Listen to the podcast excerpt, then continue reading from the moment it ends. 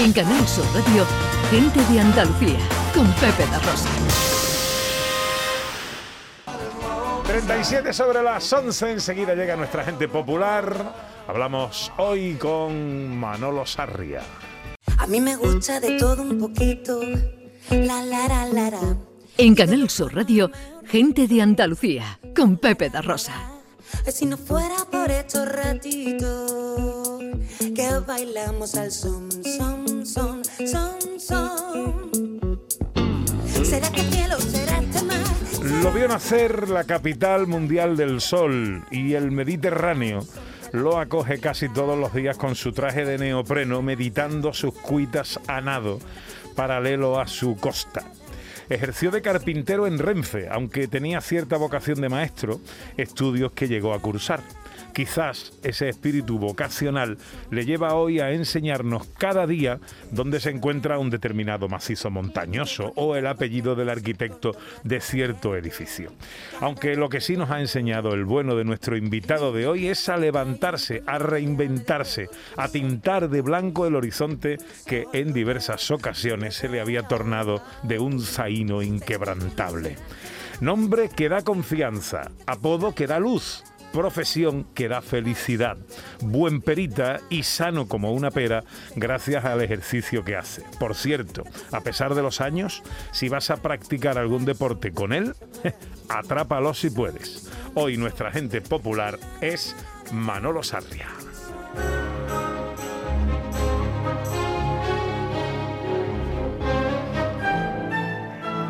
Hola Manuel, buenos días. Buenos días, don José. ¿Qué pasa? ¿Cómo estás? Pues mira, yo siempre que hablo contigo muy feliz. ¿Y tú? Yo muchísimo, muchísimo. Y estar contigo, ya sabes, que siempre somos muy buenos amigos desde hace muchísimo tiempo. Y a mí cuando me llamó tu productor y me dijo, una entrevista con Pepe da Rosa, y digo yo, con don José, lo que quiera. Ole. Oye, ¿has nadado ya hoy? No, ¿y sabes por qué? Porque ahora estoy en stand-by, como se dice, porque nosotros el inglés eso lo dominamos desde muere. Hombre, claro. Sí. Ahora estamos en el paro un poco porque me operaron el dedo gordo de la mano izquierda. Es verdad, te he visto en Twitter, por ahí, o en Facebook. Sí, es verdad, cierto, sí. Sí. Entonces me operaron la mano, me quitaron una artrosis que me estaba saliendo ahí, que me estaba molestando.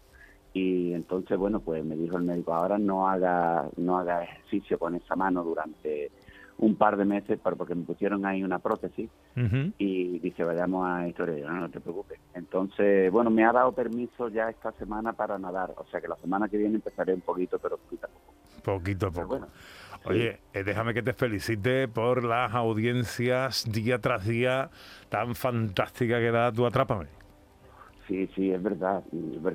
Hay que darle, bueno, ya sabes tú, Pepe, que de esto entiende mogollón, que hay que darle siempre las gracias a nuestro público que está ahí día a día, que no falla ni un segundo, que son los que nos tienen, los que nos mantienen ahí con vida, son los que le gusta lo que tú haces porque saben que se hace con el corazón, saben que es un programa entretenido, un programa divertido, un programa cultural y un programa para todos los públicos. Y entonces eso hace que, bueno, porque la gente lo haya cogido con mucha benevolencia y ahí estamos, dando todos los días el callo y bueno, y bastante bien, muy contento. Este es solo un ejemplo, pero Manolo, ¿cuántas veces has tenido que reinventarte a ti mismo? ¿Qué te voy a contar?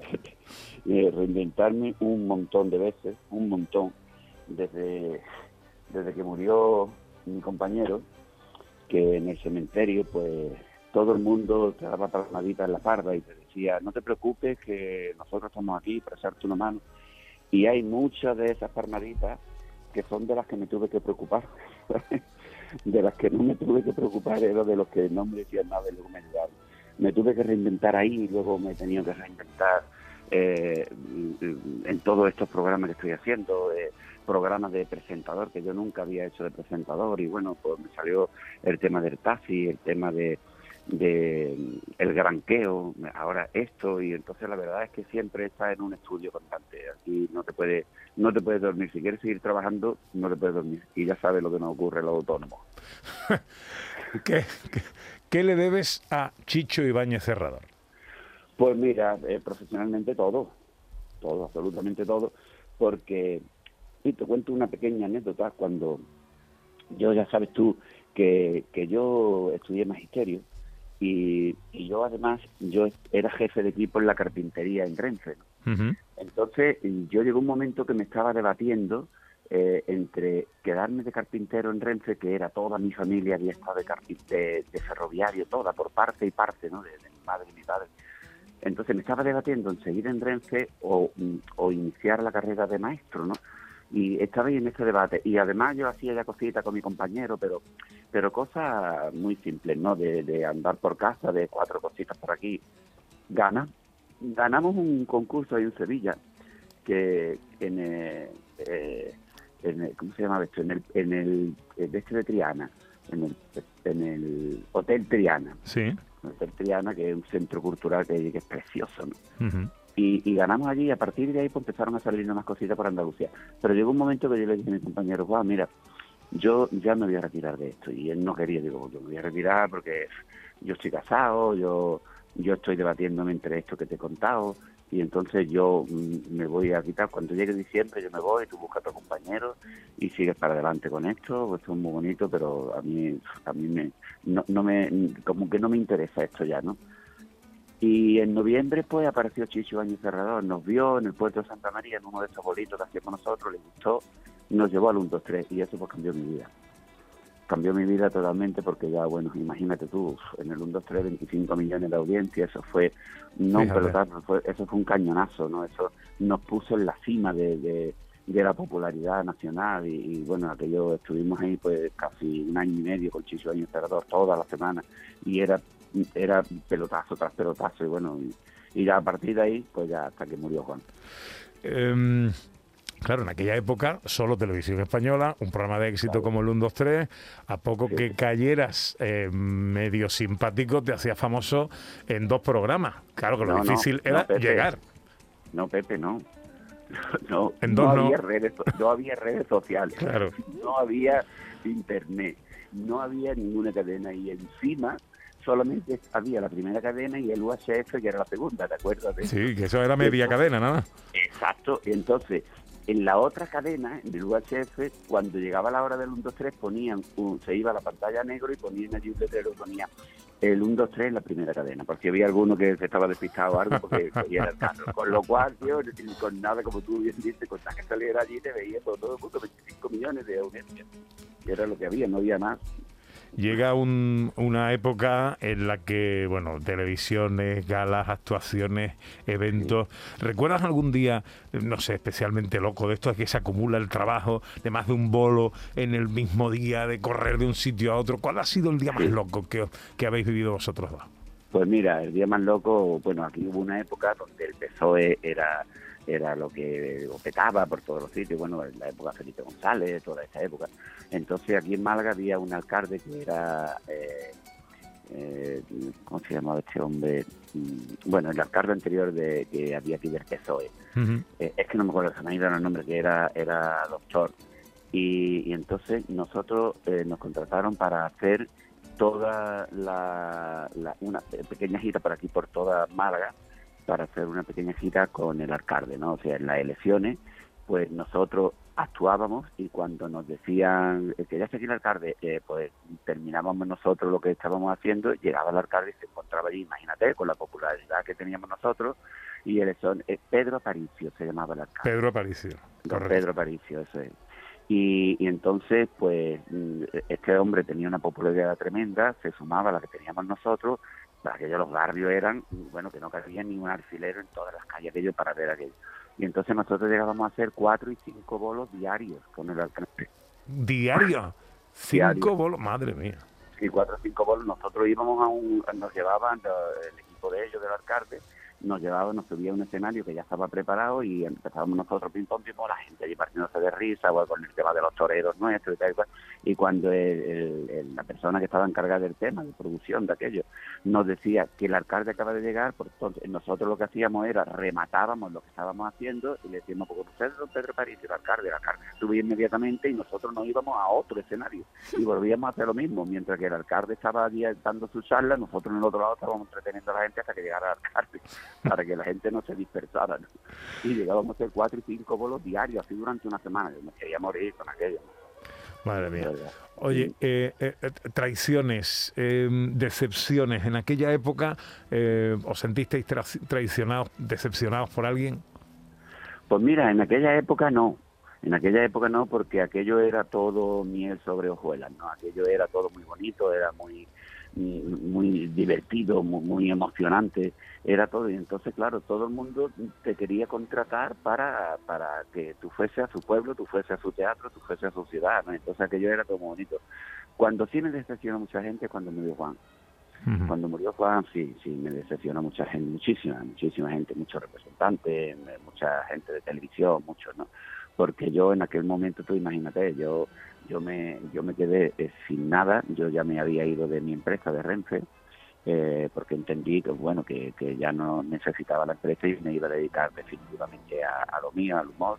Y entonces yo había dejado la empresa, yo tenía 2 niños pequeños y se me murió mi compañero y cerré la empresa que tenía con mi compañero, todo de golpe, ¿no? En un segundo, ¿no? Porque Juan murió repentinamente. Entonces ahí pues me quedé en stand-by, bueno, me costó 1 año y pico de psicólogo, ¿no? Claro. Y entonces allí, como te conté al principio, había mucha gente que me daba palmaditas, no te preocupes, y luego sí me tuve que preocupar porque donde yo acudía a esa gente que me daba la palmadita, pues me decían, pero bueno, Manolo, es que no sabemos lo que tú haces ahora y tal y cual. Entonces no tuve ayuda absolutamente de nadie. Me ayudaron 2 personas, solo. Una de ellas fue un representante de Sevilla que falleció, que desgraciadamente prosigue los hijos y todo, que son... La empresa suya se llama Foro Nazareno, don Vicente Ruiz. Sí. Sí me apoyó mucho porque me dio trabajo sin saber lo que hacía, ¿no? Uh-huh. Que se lo tengo que agradecer en el cielo que esté, ¿no? Y ahora sus hijos, evidentemente. Ya después sí, ya hubo más representantes que fueron, pero el principio fue ese. Y a otro, a los Morancos. A los Morancos le tengo que agradecer muchísimo. Los Morancos, aparte que son muy amigos míos, son como si fuera mi familia física, que fuera mi hermano. Porque cuando yo ya estaba muy caído, que yo ya no sabía lo que hacer, César me llamó, me dice, Manolo, ¿cómo estás? Y digo, pues mira, llorando todos los días, muy mal, porque yo no veía salida, ¿no? Y entonces yo ya incluso estaba pensando de alquilar un local y montar una carpintería, porque mi profesión era carpintero, ¿no? Digo, yo, a mí me da igual, no, a mí no se me caen los anillos por nada. Yo me pongo aquí a hacer muebles y al carajo todo y ya está. Yo estaba pensando todo eso para salir porque yo no veía salida nada. Entonces me llamó César y me dijo, pues mira, Manolo, si estás muy mal, te voy a decir una cosa. Nosotros vamos a tener un programa ahora aquí en Canal Sur, que creo que se llamaba Moranquísimos, que no recuerdo bien, pero creo que era eso. Dice, tú te vienes aquí con nosotros y aquí, pues bueno, pues estás aquí con nosotros y trabajas con nosotros y ya verás cómo sale para adelante y tal. Y a partir de ahí, pues yo vi un apoyo muy grande, ¿no? Vi la losa que en vez de tenerla encima de la cabeza la tenían los pies para no hundirme más. Y eso fue lo que me hizo de salir para arriba, ¿no? Y después a partir de que yo estaba muy seguro, pues mira, tú lo que son las cosas, poco tiempo después de las conversaciones estas con César, pues me llamó Chicho Ibáñez Serrador diciéndome que iba a volver otra vez el 1, 2, 3 a leer, esta vez que se llamaba.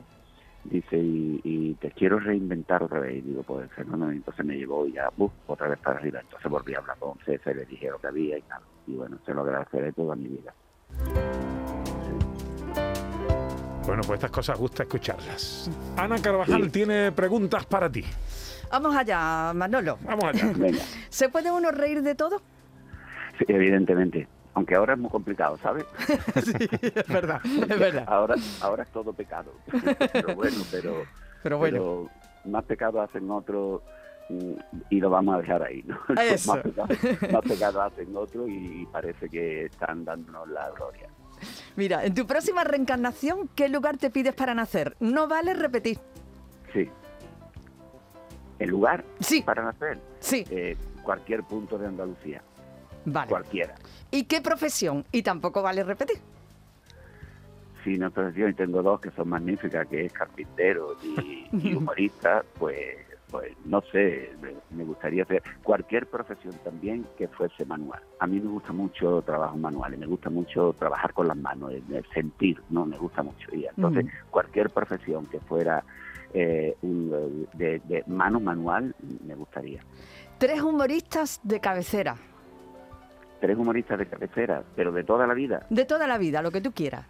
Pues mira, de toda la vida yo vi una vez, y va a parecer que lo tenía preparado y todo, pero yo vi una vez en el Teatro Alameda de Málaga, Pepe da Rosa, Paco Gandía y Joséle, y aquello a mí me marcó mucho. Aquello a mí me marcó mucho porque aquello era... Aquello era jajajaja, ja, ja, pero desde el minuto 1 hasta el minuto 90, ¿no? Vaya trío, vaya trío. Chistes cortos, imagínate, o largos con mucha literatura. Mira, el chiste corto es muy bueno. El chiste corto es muy bueno y el que sepa contar el chiste, que ahora está denostado el chiste, ¿no? Ahora es como una cosa, pero el chiste corto es muy bueno y si se sabe contar es una carcajada detrás de otra. Además, cuando tú ya le has arrancado la carcajada al público, aunque cuente uno que sea regularcito, se puede reír también. Y el chiste largo, tú tienes que ser un Paco Gandía. Si no, es imposible. Es imposible, claro.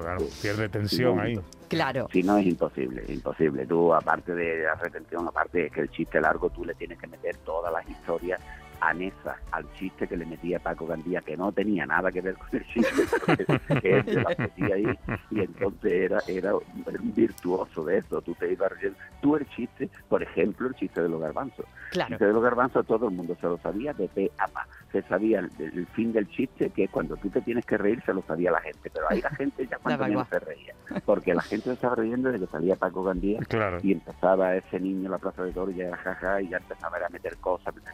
Yo he actuado con Paco Gandía, pues si te digo que 100 veces, pues a lo mejor me quedo corto, ¿no? En los 43 años que llevo yo de profesión. Pero posiblemente me quede corto, pero te digo que en cada una de las veces que yo he estado con él tenía que contar obligatoriamente el chiste de los garbanzos y obligatoriamente nos reíamos todos. Mira, eres un gran bailarín. ¿Qué pareja de baile, si te dieran a elegir en este momento del mundo entero, elegirías? Sí. Hombre, si me dieran a elegir del mundo entero, Jennifer López. No es mala. Bailar una bachata, bailar una salsa, algo con Jennifer López sería lo más, ¿no? Venga, pues, la última. Pues la última. ¿Qué es lo que más coraje te da en la vida? Lo que más coraje me da en la vida, la mentira. No puedo con ella. La mentira y la envidia. Esos son dos pecados casi capitales que eso no soporto. Yo te doy, tú me das. Yo te doy mi calo. Tú me das. Yo te doy, tú me das. Yo te doy mi calo, que viene de Málaga.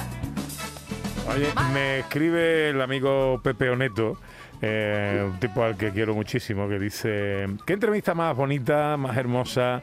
¿Qué gran talla humana y profesional tiene Manolo? Mándale un abrazo muy fuerte de mi parte. Bueno, pues mandado está. Pues no sabes tú lo que a mí me agrada que Pepe Oneto diga eso de mí. Muchísimas gracias. Oye, recomiéndame un lugar de Málaga para vivir, que estoy pensando en coger los hurtos. Sí, te va a venir para acá. Pues mira, yo vivo en el Alhaurín de la Torre, wow, y vivo extraordinariamente bien.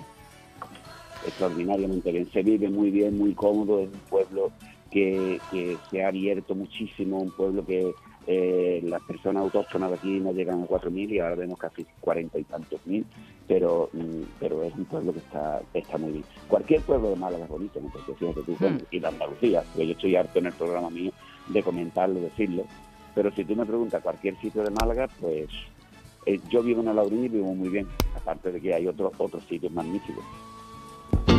¿Será que el cielo, será este mar?